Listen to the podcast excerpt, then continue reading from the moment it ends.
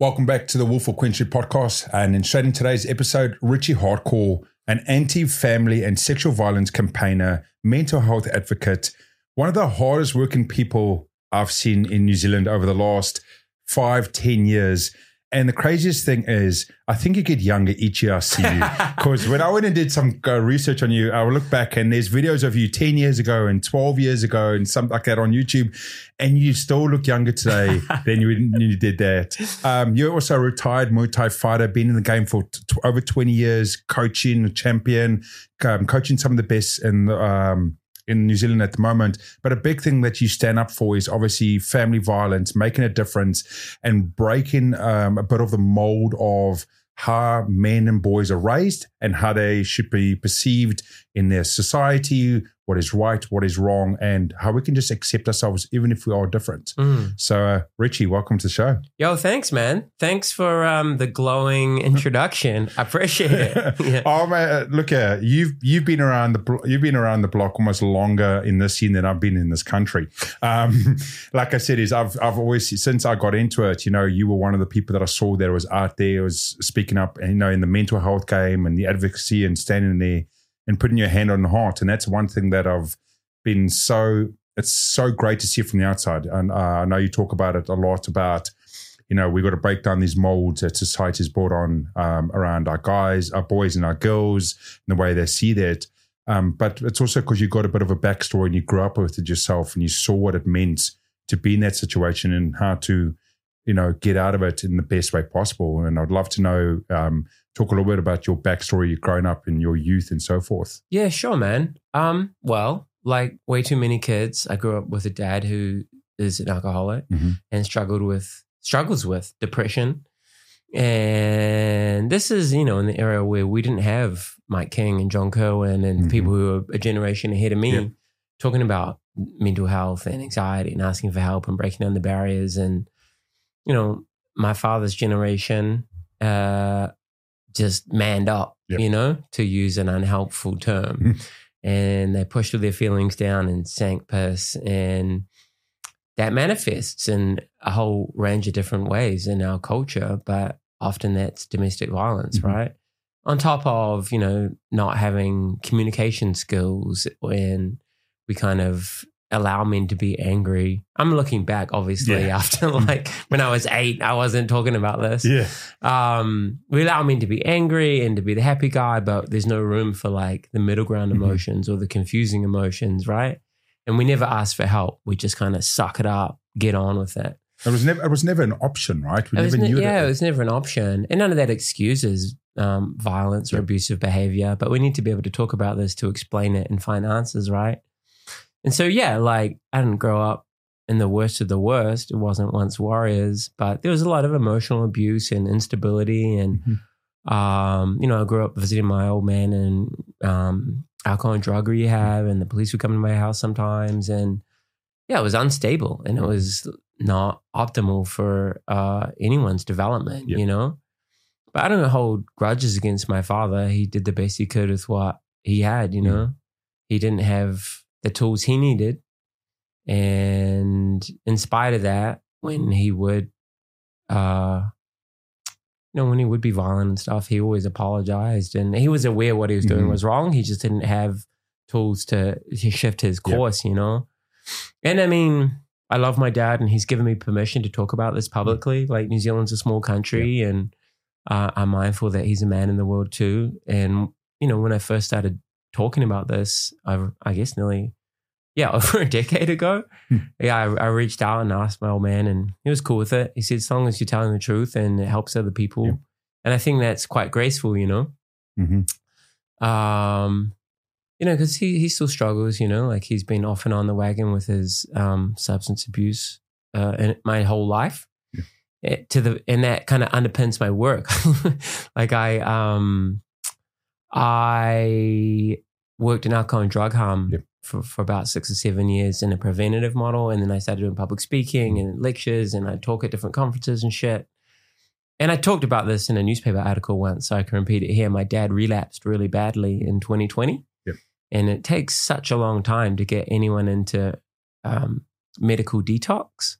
My father is a sort of alcoholic that if he mm, just goes cold turkey. He risks dying. Yeah. He risks going into a seizure, and so he needs to do what's called a medical withdrawal. And um, the number of beds are super limited in in in our country, Mm. right? And so long waiting lists, and you're encouraged to go and do what's called maintenance drinking.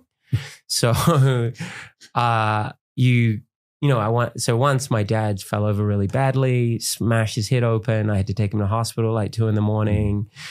You know, he's there for like I don't know, fifty to hundred times over the drink drive limit. It was insane, right? Little old man.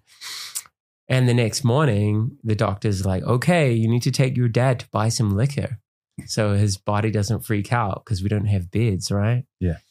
And I was ringing around different rehabilitation um, services. And they'd be like, is this Richie Hardcore?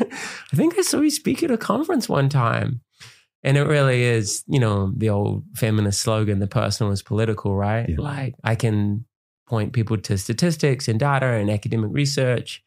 But I think telling my story, like anyone who tells their story, that's what really resonates with people. So yeah, I try and take how my childhood was suboptimal, but also look at the positives Mhm. from it. You know, when I was 13, dad took me to Taekwondo for the first time and that like put me on the path that led me to be, I guess, in some ways a successful person. Yep. And he took ownership of his failings doing that. You know, I've told this to people before. I, I was talking to my old man as an adult. Like, Yo, why did we why did you take me to like the community hall to do Taekwondo? Hmm. And he said, Oh, you know, I said to the guy, I'm not doing the best job as a dad. Can you help out my son? Hmm. And as a father now, Yeah. like that's a big admission, Hmm. you know? Like, so for all the negative stuff, and I think it's we can we can romanticize our our grief and be we can tell a victimhood narrative if we want to and get clout and stuff for that. Like I th- I think um, it's more empowering for me to go, yo, some of it was shit and it sucked, and I'm still dealing with some of those issues to this day, and I had to do a lot of unlearning and relearning, but it, lots of good stuff happened too, Mhm. and and and in many ways, all the worst things that happened to me are the best things that happened to me, because growing up with adversity gave me a real passion to make a difference as an adult. Growing up with adversity and knowing what it feels like to be scared and insecure and have those sorts of experiences gave me like a compassion and empathy for other people and I've had like a really interesting life, you know, Yeah. like like I've interviewed like Chuck D and Iron Maiden, and I go on tour with heavy metal bands and Yeah. talk to thousands of people a night, and I'm like, holy shit, like you know, like my holy. Sometimes like, is this my life? yeah. You know, it's wild. Like you you just know me from the internet or whatever, and you're hmm. like, yo, can I talk to you? Like I'm like, that's cool. like, yay, you know, you know what I mean?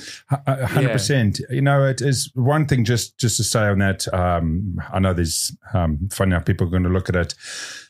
The the path that you've gone down, Rich, and it uh, you know that you've had to go through and the struggles is made the man you are today, the person you are, right? Um, and uh, and it's become a success from it, but it doesn't naturally mean that it is always going to be the way. Unfortunately, you know, um, you know, we're not condoning, we're not supporting. You know, you to have gone through that path to get where you are today. So you know, the family violence, and also a big thing uh, to mention there is when you talk about the violence or family violence, is people have the perception that it's always physical. Mm, it doesn't. No. It doesn't naturally mean that it's a physical violence. It can be physical. It can be emotional. Uh, can be, there's multiple forms of it as well. So just to make sure if you you're watching at the moment, Richard, going, hey, it's super cool what he's doing right now. That doesn't mean you know we we support and condone it as Oh, just I- where you've la- just where you've landed, right? Yeah, I definitely am not saying I hope your dad is um, abusive and violent so your Yeah. life turns out cool. Yeah, What I'm saying is that um, I've chosen a perspective Yeah. of difficult things that have happened to me, which I wish hadn't in many embraced it. ways. I'm like, this is the hand life has dealt me, Mhm. and this is what I can make of it. Do you know what I mean? 100%. Like, I wish everyone had healthy, happy Brady Bunch lives, Yeah. but that's not true Yeah. for many of us.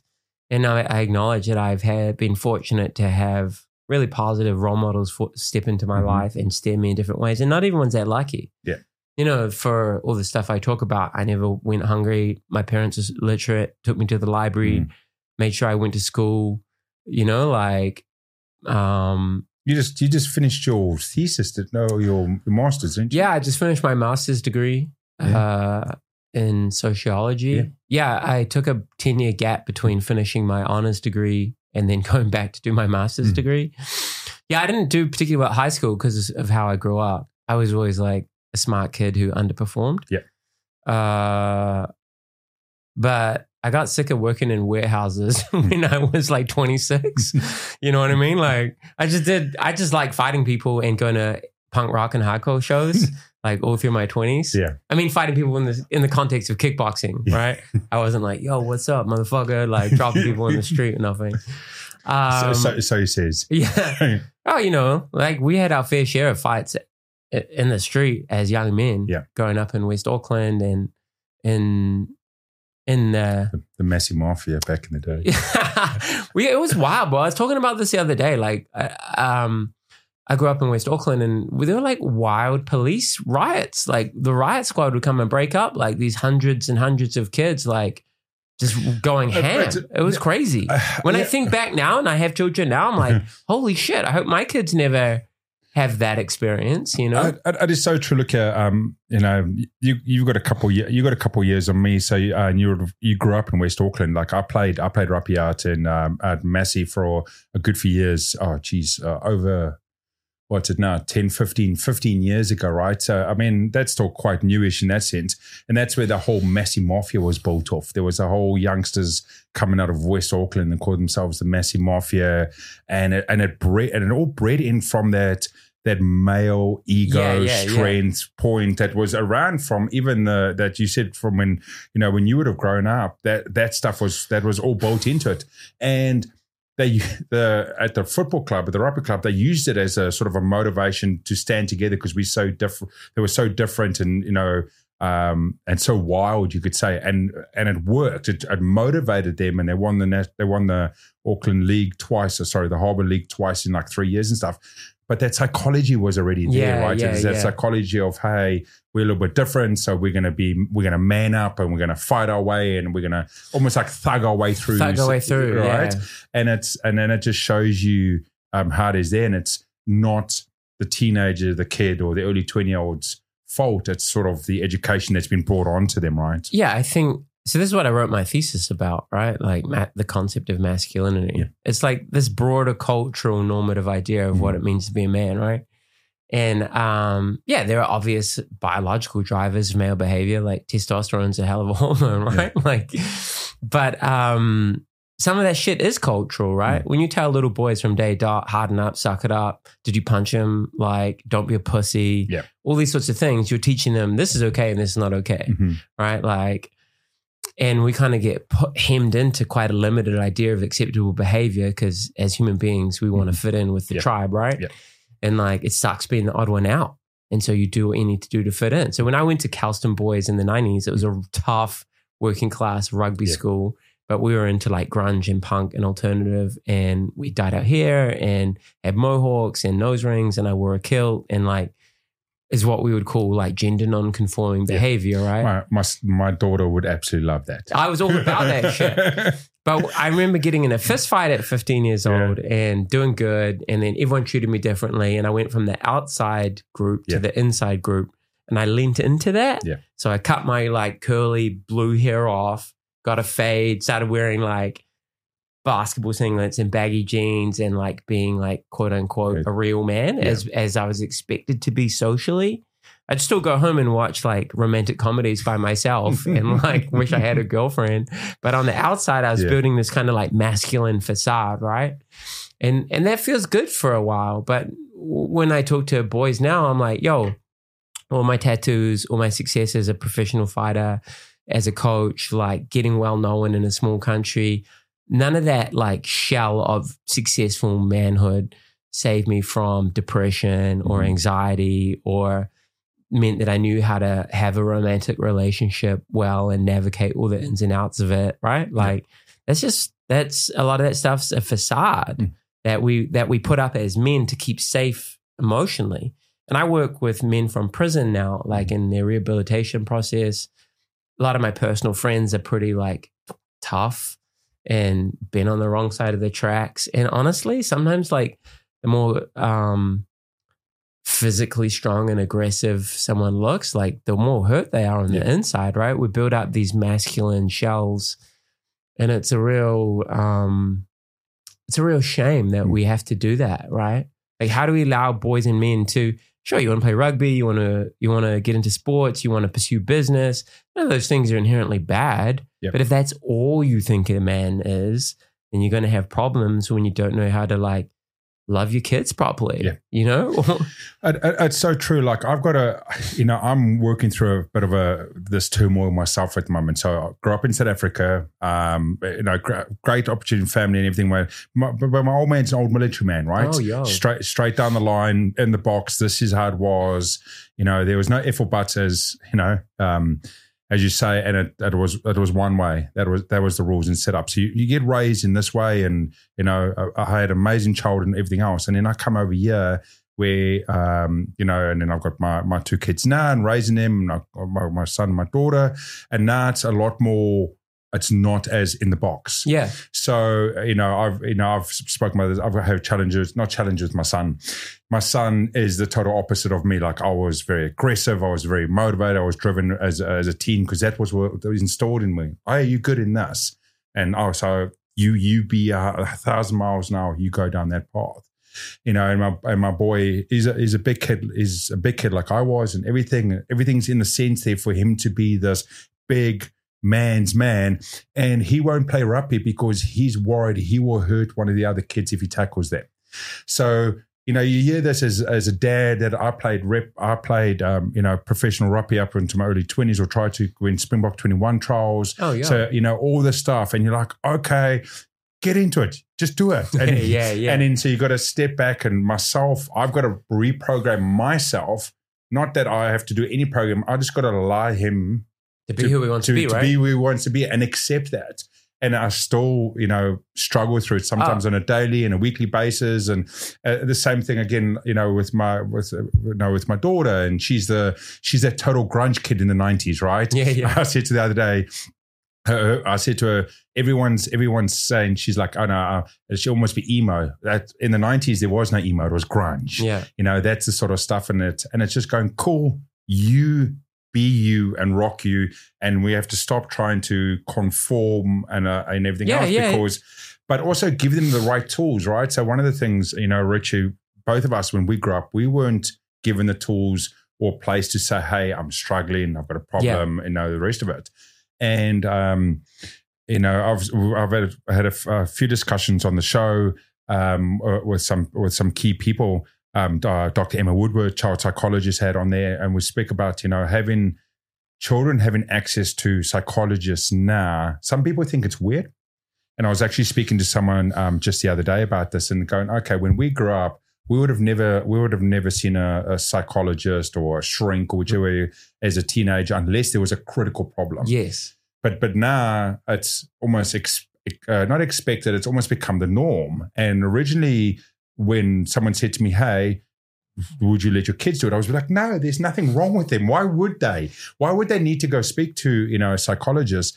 And then you see that hey by them doing it or having a place where they can actually go and talk about something they might not understand but they don't want to speak to mom and dad about Yeah. because they they're not sure how to ask that all of a sudden it gives the 13 14 15 16 year olds a space where they can be open and they can feel safe. And um it's funny the episode I released just a few days ago with Lonnie Fogelberg we spoke exactly about this this transitional state of our generation of we had to go down one way and it was only in the box with the new generation now of they've been slowly given a bit more freedom so i'm hoping that the teenagers of today when they get to 25 28 or 30 years old they've got the tools Yeah, yeah. that yeah. we didn't get, right? That's causing a bit of the, the mental health and the suicide that we're seeing because there's that gray area, right?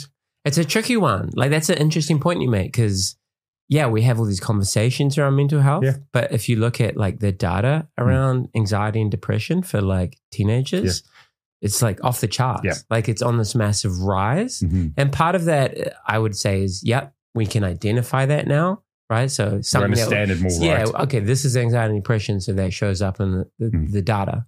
But at the same time, it gets it gets like even potentially controversial. It's like how much are we over-diagnosing normal human behavior? Yeah. Or how much is social media playing a negative role in young people's Mhm. self-image and how is it creating mental health disorders Mhm. or even fetishizing them? Yeah. I don't know if you we, uh, guy, we just we, we just talk about this. we just covered the, the episode that's just Lonnie Fogelberg. We we spoke f- almost directly onto this Well, a come around way of people. I spoke about it in the sense of I'm I get angry about people that are like mental health advocates because it, it's trendy, right? Yeah, so I I'm get standing up, yeah, I- too. all the time, right? And then you know, and we and then we spoke about the whole thing about people actually go teenagers actually Pretending they've got like Tourette syndrome yeah, because it's an acceptance tick box, right? So we we spoke about this, um, and it's so funny because then we also went into this um, this one, and it's a video that I've just released today or yesterday about the whole this Gen Z society thing about how their life's easier. Yeah. So we went down. So we went down this path, and um, Lonnie had a really great way to explain it. She goes, "We grew up in a time period where." Um, not saying our life was harder, but just the way our society was, we had to we had to go through more. We didn't have the the technology and the ease and the the simpler way of doing things. So we we sort of uh, went through a system where um, having to run down the street, to walk down the street, or having to to exercise, or having Yeah, to yeah. struggle, but more we uh, we've got a level we've got a higher level of uh, out of ten. Let's say so something hard for us has to be like a, a ten out of ten because we used to nine out of tens, yeah. right? Uh, but now Gen Zs are raised in a society where they Everything's easy. everything's easy. So when they get a five out of ten, It feels The- like a 10 out of 10. correct. I um I love that you talk about this because yeah, great that we have all these technological advancements and Mhm. like all of human history is in your hand now Yeah. and you can So any, to anyone else, I'm just using it as my timekeeper, right? That's why it sits there. but but at the same time, it, and I quote uh, academic I'm a big fan of called Jonathan Haidt. Mhm. I talk about his stuff a lot when I have these sorts of conversations. And he tracks like the rise in intellectual, emotional, and psychological fragility that comes with um, younger generations, right? Like they're not as intellectually, emotionally robust, and even like exposure to ideas that they don't like is now framed as like harmful. Yeah. And that's not good for us. Like we need a degree of You need to be challenged. yeah, you need to be challenged Yeah. to grow, right? Whether that's with your ideas or with your body. Mhm. Like your body gets stronger by lifting weights or going running faster and Yeah. further, right? It's the same with our experiences as human beings. And if we're never exposed to ideas that we have to grapple with that are difficult Mhm. or controversial, if we're never able to have a face to face discussion with someone who we disagree with, but we can find mutual shared human understandings with and agree to disagree, we're actually going to like stunt ourselves. And we're going to be potentially miserable. Mm. And that's basically like what Twitter is. you know, like it's like a lot of people who have heaps of time on their hand Yeah. who are, like never materially challenged and have Yeah. never had material hardship. There's no like tangible physical difficulties in their life. They've got a lot of education. And I think almost manufacturing issues to like a razor thin degree. And that is, I think, socially detrimental because we have, if you if you follow political discourse, an increasing amount of like political polarization where we can't recognize people in the middle anymore. Mhm. We can't see each other across the divide anymore. Everyone's just screaming into the like online e- sphere. And then like all these different radical, nuanced identities down to the nth degree. Mhm. It's like this hyper, hyper, hyper, hyper individualism Yeah. that I don't think is helpful. Like from a, if I think about, you know, human beings being tribal creatures, if I think about what I think is a good way to look at the world is like finding solidarity with one another. Um, with having like a broad church, we don't have to agree with everything, but we can agree on most things. I think that's a better way forwards, right? But now everyone is like kind of super fragile. There's a lot of there's a lot more verifiable like mental distress and like radical ideologies across the spectrum that are kind of kind of starting to tear at the fabric. And I and I mm. really worry about that down to like how are our kids like being affected by this environment that they're Yeah, growing up in? uh, totally. Um, Does that make sense? A hundred percent. Again, I, I'll bring it up because I've got an straight example, right? So, um, again, South African raised, a bit more staunch. I'm unfiltered. I'm blunt. That's just how my style is. The same as where my dad was as a parenting style. So I've softened in my time, but Yeah. there's certain situations when you talk to a child and it's a one way conversation. As a parent to a child, you're doing this. This is what you're doing. There's no, there's no rebuttal, right? Go and do your homework. You've been naughty. You've been put in timeout. You're losing your device. Yeah. There- there- there- well, a, putting boundaries on yes, yeah, right. So the challenge I've had recently is I would go with a one-way conversation setup, and I'll be bit back with a with a, a fight back. And when I challenge it, it is, "Oh, Dad, we've been taught our opinions count. Are you telling me that I can't have my opinion on a situation, and now you're trying to block my opinion?" So this is where I stand there and going, "Okay." I fully respected your opinion, cunt, but where's the fucking asshole that taught you this? okay, to not tell you the further boundaries within it. And understanding that there's a situation where your opinion counts and there's a situation where you acknowledge what is going on and then just accepting it. Well, I think, I don't mean to sound like too conservative, but we're kind of at a time where opinions and feelings supersede like tangible reality Mhm. and, and, 100%. evidence based fact. And that's detrimental to all of us. Correct. Like, if we can't agree on this is a blue lid, and uh, oh no, I feel that's a pink lid. yeah. Like, we're never gonna like solve the real issues that we have in our society. Homelessness, rising rates of mental illness, domestic violence, uh, suicide rates, um, economic inequality, um, environmental degradation. These are like tangible things that we should all be fixing on. Mm. But we spend a lot of time in the political sphere at the moment with these really like upper to middle class intellectual debates Yeah. about people's feelings and opinions. I'm like, none of the stuff that I see. Follow, I mean, um, I don't mean to get away from your, your parenting analogy, but I think it speaks to that. You Yeah. know, from a young age, you're like, your opinion matters over, and it supersedes all of these other things. Like, I'm not entirely sure that's the way forwards. Mhm. I mean, don't get me wrong. I don't believe children should be seen and not heard. Yeah. I think because we have really healthy discussions with my stepson, who's a super smart nine year old who sometimes challenges me, particularly when we're doing maths. I'm like, I don't know, bro. Like, you're the man with the mathematics. Yeah. But, you know, I, I just, but like, you know, I, you know, there's a degree of me which feels like you. I'm like, nah, nah, just do what I tell you. Yeah. But I actually think the healthy conversation challenges me to tip outside of those paradigms that I perhaps grew up with that Mm. you and I are talking about, and like, um, give him a boundary. Yep. Because he needs to know that that's not acceptable behavior, or this is a better way to treat people, or here is a better way to deal with that situation, or whatever he's talking about. But also let him express himself within that. Yep. Because you know, if we go But, back but, to at the, but at the right place, though. right place and right time, Yeah. right? And like, you know, we were talking about mental health and, you know, my father's genuine. Like we said, like they weren't allowed to express themselves, Mm-hmm. never speak up, hold all your shit inside.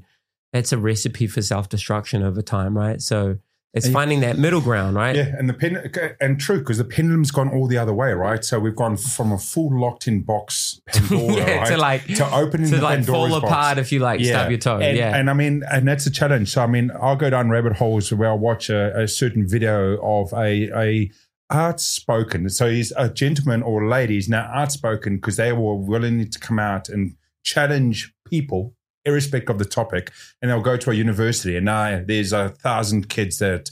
Uh, teenagers or 20 year olds, guys or Oh. girls, irrespective of where you sit in the spectrum, whether it's a gender discussion, whether it's a um, you know intellectual discussion, because this pendulum's gone the whole way of you're allowed to say what you want and openness and everything else, and people have to then accept what you say out of your mouth as accurate. Again, is also a crock of shit because yeah. me saying this is what it is and I believe this is what it is, irrespective, means that the rest of the world has to just accept that. It's just this. yeah, I get fucking horrible. frustrated with the. Fr- Are you talking about Peter Boghossian? Uh, there's a Is it? few of them that's going around. I think that's his last name. Yeah, I get frustrated with like, well, my truth is this, and I'm like, well, it's great that you have your subjective reality, but we need to temper your subjective individualistic experience with like a broader facts. I'm I'm big on data. Yep. I'm big on like, okay, not what you feel, but what does like the research Yep. say? And to be fair, as someone who's just come out of returning to like postgraduate academia, increasingly I, I get disappointed with academia because it's colored by Politicalness. yeah, by Yeah. politics and ideology. And again, like there's certain things you can't talk about or you have to talk about them in a particular way at the expense of finding like truth, even about difficult things. Um, And that Yeah. that I, I get bummed out about that. I guess what I'm saying across all of this is that I'm just down for some objectivity. you know what I mean? Like our Yeah. personal experiences count. Yep. They really do. And story, like I said earlier, our stories are a way of moving people across the dial. And how do we find our Yeah. shared humanity, right? But like at the same time, my unique individual experience and worldview shouldn't supersede something that is empirically true. Is that fair to Yeah. say? True. So, so where do we go from here? So, every, so someone that's listening or Jesus, watching, dude, I thought we were just talking about kickboxing for half an hour. You know, like, yeah, like, no, no, We're talking about just- the Israel Adesanya fight. I don't know. Like, oh man, no, Izzy did amazing. But yeah, no, let, us let, us go quickly. Someone's watching, listening, going, "Cool, Richie, you're 100 percent correct. Fully res- uh, respect. Where, where, where's a couple of things that we can think about or consider? Right, we are being bombarded from the, the freedom of speech, and uh, in the worst sense of what freedom of speech actually means. Um, and we are missing the boat. what what do you mean by that? Well, everyone is allowed to say what they want to say. Yes. But now we're, people have been raised to say that what they want to say has more value than what it actually is. oh, yeah. Okay, sure. So yeah. that's where I think that this whole, hey, I'm allowed to say what I want to say and believe what I want to believe, but then they use that to good or bad in the wrong way. Mm, mm, like you mm. said, on the two sides of the Mm. political spectrum, wherever you sit in the situation. But within New Zealand, if we come around here, where can we where can we go from this? Uh, you've been you've been in the game longer than most of us in in this scene in this space over a decade. Um, where can we try and make some difference? Uh, and then we can get to Izzy. okay, well, I guess what we've been like, we've you know, we've gone from my personal journey to raising our kids to political polarity Yeah. and I guess extremism. Right? Are we? Am I just recapping Yeah, this conversation? I I don't see a lot of like moderate voices in the online space Yeah. a lot, and I think that's what I've become. Like I've come from like a far far left wing advocacy person. Mhm. I used to do a lot of public advocacy for the Green Party and Labour Party, and you know I did a degree in political science, and I always thought I'd get into politics. Uh, and then I got into you know that's all sort of changed a lot because as it's become more extreme, the less I've been interested in it because the way we talk about politics now is really ugly Yeah. and it's about destroying individuals and their reputations and it's ad hominem and it's not it's not based in like human kindness. Mhm. So I've kind of like pulled back from talking about politics. But in my pullback from politics, I've found voices not, not so much in New Zealand, but um, overseas Mhm. that give me a lot of hope. And I will list some of those voices now. So the one of the first people that I when I was trying to like, what is politics anymore? Yeah. What is this? Um, was a woman called Aisha Akanbi Mhm. um, from the United Kingdom. She's awesome. I'm fortunate enough to have a little bit of back and forth with her on like in, in the Instagram chat. Sometimes I'm basically just this massive fanboy. Yeah. I really recommend checking out her thinking. Lots of talks on YouTube. Um, she's actually a fashion designer, but she's a wonderful cultural critic and Mhm. commentator. I think um, Thomas Chatterton Williams Mhm. is a, another wonderful voice who um, I'm a huge fan of. Um, again, I chat with him a little bit online. He's like a nice, reasonable, rational dude. Mhm. I'm a fan of Bari Weiss, who used to be at the New York Times. Some people say she's conservative. I'd say she's just like a liberal. Like, Yeah. um, you know, she, she, she, she she's like Democratic voting lesbian, right? Like, but as the polarities exchanged, you know, like someone like her is considered conservative reactionary Mhm. because she's not on board with a lot of modern progressive ideology, but she's got a new media organization called the Free Press, Mhm. which I really rate. Yep. Um, like if you're like watching this and you're like a very um social justice progressive person, you're probably like, fuck Richie Hardcore, can- cancelled. But none of these are reactionary alt right Yeah. These are the, I'm basically advocating for central leftism and and and moderate moderate approaches to these debates, right? I don't believe in zero sum games anymore. Mhm. I think we actually have to learn to live with people who disagree with us Yeah. and do our best to coexist and find mm, one another's shared humanity, right? Yeah. Whether you vote right wing or left wing, if you believe in equity versus equality, you still love your kids the way Yeah. they love their kids, right? You still bleed red, you still cry tears. Like, let's use that as the basis to find answers to our pressing human issues. Um, who else do I like? Um, Chimamanda Ngozi. I'm really sorry. I pronounced that really badly, but she's a Nigerian author. Awesome. Really great voice. Mhm. Um, who else do I like to follow online? I should send you a list, and you can put it in the Yeah, show man, notes if you yeah. like. But I, awesome. but I've increasingly been on this. Oh, you know who I love? Africa Brooke. Mhm. Africa's real cool. Africa's a cool voice. She wrote this book. No, wrote this really good essay um, on like why I'm leaving the cult of wokeness. and I don't mean to dis. I know woke is a pejorative term now, Yeah. and I'm not trying to disrespect you if um, critical theory based social justice is your approach to politics. But for many of us, myself included, it actually gets the way in the way of social progress um, through so many rules and dictums of like you have to think like this and agree on all the same things and use all the same jargon, and it's like this purity cycle. Um, yeah, Africa Brooke's cool. I like Coleman Hughes, who again is probably um, maybe centre right. You know, I'm just I'm down with gravitating around the centre these days. Yeah. When I used to be over here on the left, I remember the second year political science lecture. I can't remember the lecturer, sorry, but they said the further apart the polarity is, the greater the likelihood of like physical, tangible violence in Mhm. society. And I think we're starting to see that. just pulled so far apart, right? Well, we can't recognize that's a human being Yeah. over there. And when this is an abstract, we talk about this in my work about violence against women, right? Yeah.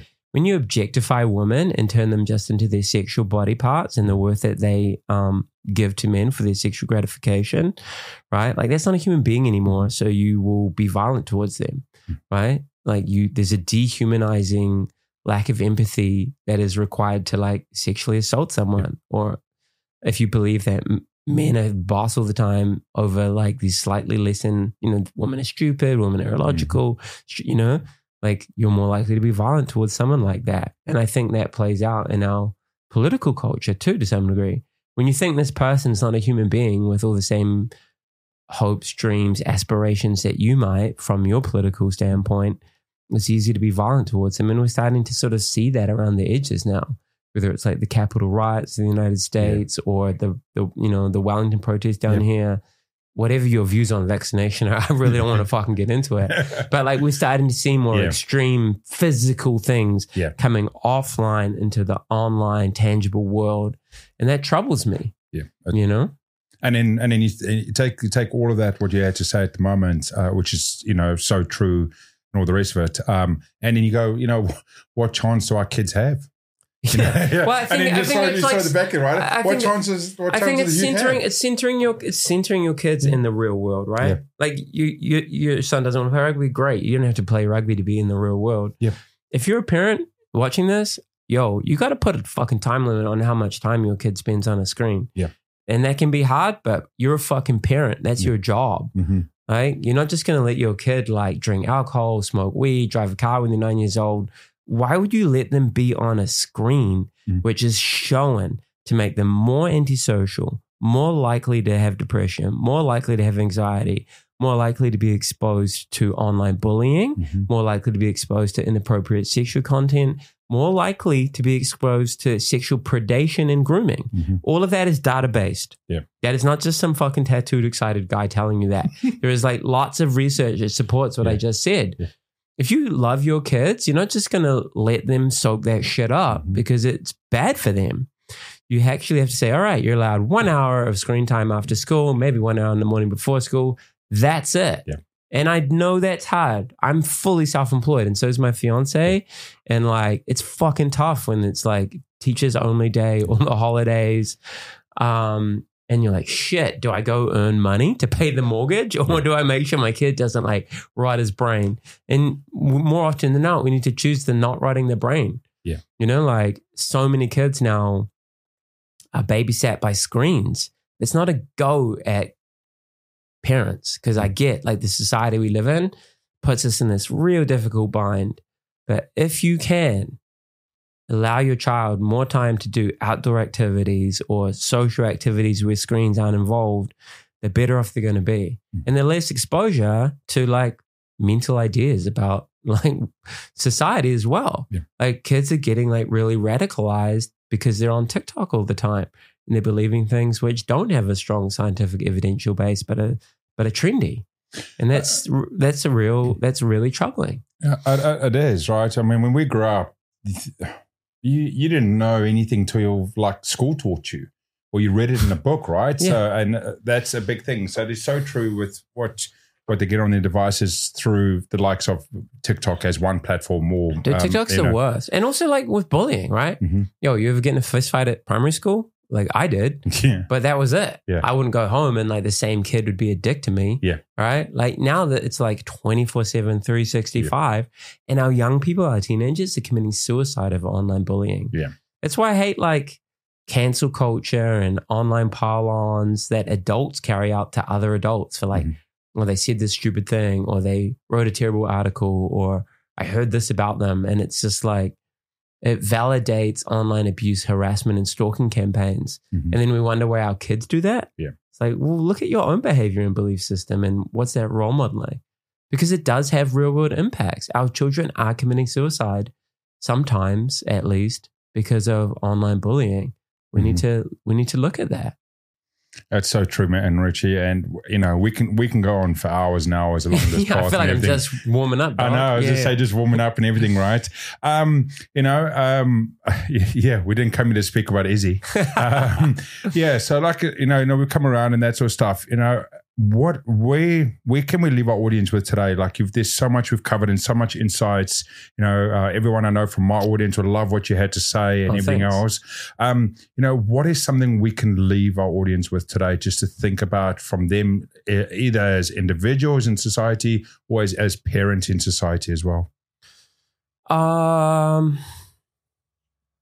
I think if we just finish up talking about this online thing and Yeah. political polarization and blah blah blah blah, I think we need to moderate like how much time we spend online. Mhm. There's a really good book called Stolen Focus by a journalist I love called Johann Hari. Mhm. Great book. I really recommend reading that book. Also, he's got another book called um, Lost Connections about mental health. They're two of the best books I ever read Mhm. you know, my work is focused on like boys and men a lot of the time. Another great book is called Of Boys and Men by Mhm. Richard Reeves. You know, who's failing at school? Our boys. Yeah. You know, uh, that our men are dying from diseases of despair now. Mhm. Right. I think that's a really good book to read. Um, obviously, I shout myself out. you can check me out online, like at Richie Hardcore. Uh, I talk about a lot of different things, kind of around a lot of the topics we're talking about Yeah. today. Um, there's an online organization based in America called A Call to Men. Um, there's a new w- website coming out from the Ministry of Social Development here in Aotearoa uh, called Changes Possible. Mm. And I've done some contributing writing for that. There's a lot of great content on there about how to be a stepdad or, you know, what's healthy masculinity look like or what, how do, you know what I mean? They're awesome. My friends Sarah and Matt Brown at She Is Not Your Rehab. Yep. Huge fan. They're like really great friends. Um, I really love how they do that work. Mhm. Um, there's some of my really favorite voices. White Ribbon New Zealand Yeah. are one of the pioneering groups of taking ownership of men's violence towards women and addressing that. Um, yeah, I mean, again, I'm happy to email you some show notes. You, you know what I mean? No, that sounds Yeah. amazing, man. Yeah. Uh, that, no, that's awesome. Um, you know the you know um, I'm I'm not your rehab. I love what they're doing there, uh, and um, you know um, group there, and they- and them pushing. They've grown really well in the last couple Dude, of they've years. gone they've been- huge. Yeah, Yeah. They've, they've been so smart and intentional with their messaging. Yeah. And they, they're real ones, you know? Mm. Like they're not just like in it for the online fame. Yeah. They, they really, really, really care and donate heaps of their time and energy and knowledge and open themselves up to all sorts of things. Yeah. And when you talk about your difficult experiences, a lot comes back and it's not always nice, you know? Mhm. Yo, they're OGs, you know? I'm a big fan of them. Yeah, it's the same as the the crew over at Mandate, the, um, um, based out of Auckland. They've been in the um, in the scene for over.